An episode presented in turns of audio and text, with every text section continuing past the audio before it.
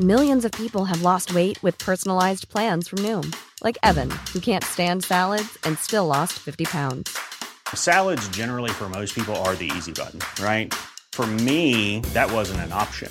I never really was a salad guy. That's just not who I am. But Noom worked for me. Get your personalized plan today at Noom.com. Real Noom user compensated to provide their story. In four weeks, the typical Noom user can expect to lose one to two pounds per week. Individual results may vary.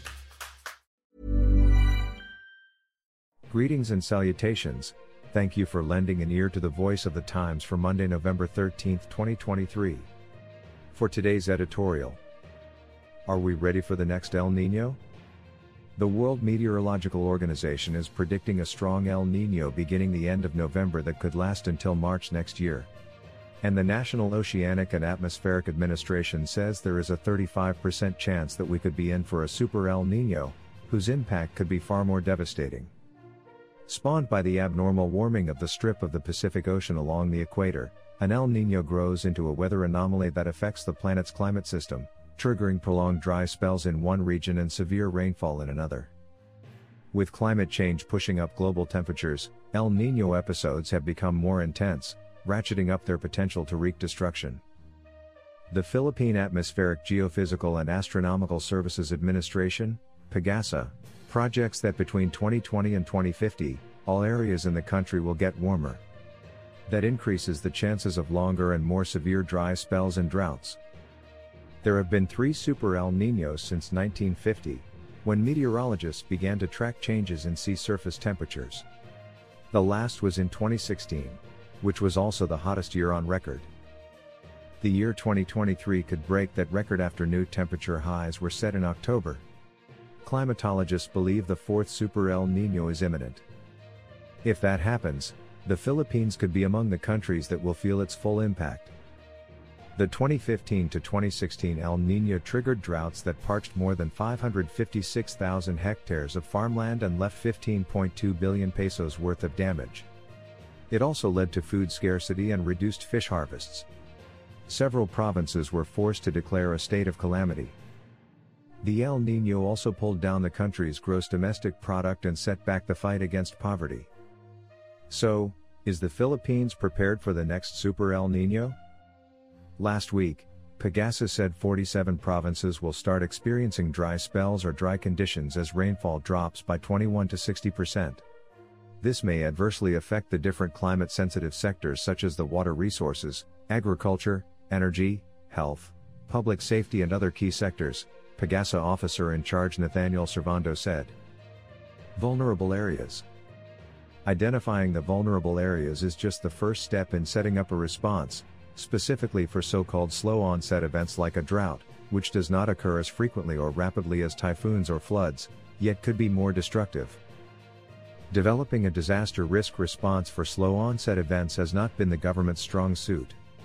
Despite the huge losses from the 2016 El Nino, the Duterte administration slashed the proposed 2019 funding for climate change from 267.09 billion pesos to a meager 63.6 billion pesos. The Marcos government appears to be more sensitive to the fallout from climate change. The Department of Agriculture has prepared an El Nino mitigation plan, which includes cloud seeding, using drought resistant crops, and adjusting the planting calendar. The Philippines already has in place the roadmap to address the impact of El Nino, RAIN, which in 2016 helped stabilize food prices and supplies by supporting crop production in unaffected or mildly affected regions. But more needs to be done. A study published by the Yale School of the Environment recommends the development of a new policy instrument that would support a more anticipatory DRR cycle. Government efforts in climate adaptation must be done with the participation of non government institutions such as the private sector, people's organizations, and members of the vulnerable communities themselves, the study suggested. Local governments must gain access to additional financing as they are the ones representing the people who are most vulnerable to disasters. Perhaps it is also time to rewrite the rules governing the Quick Response Fund, which is primarily designed for post disaster response, so it could be made available for slow onset events. There is also a proposal to make the People's Survival Fund more accessible to communities most threatened by El Nino. Climate Change Commission Vice Chairman Robert Borje acknowledged that the people must be made more aware of climate risks and how they can avoid them. More accurate drought forecasts and advisories, climate updates, and water supply assessment reports will keep the public better informed.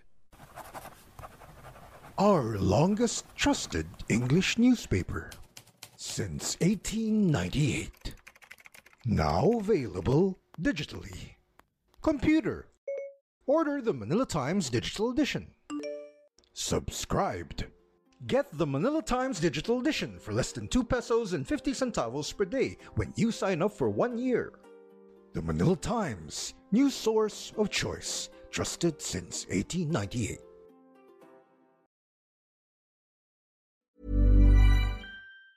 Tired of ads barging into your favorite news podcasts? Good news. Ad-free listening is available on Amazon Music for all the music plus top podcasts included with your Prime membership. Stay up to date on everything newsworthy by downloading the Amazon Music app for free or go to amazon.com slash news ad free. That's amazon.com slash news ad free to catch up on the latest episodes without the ads.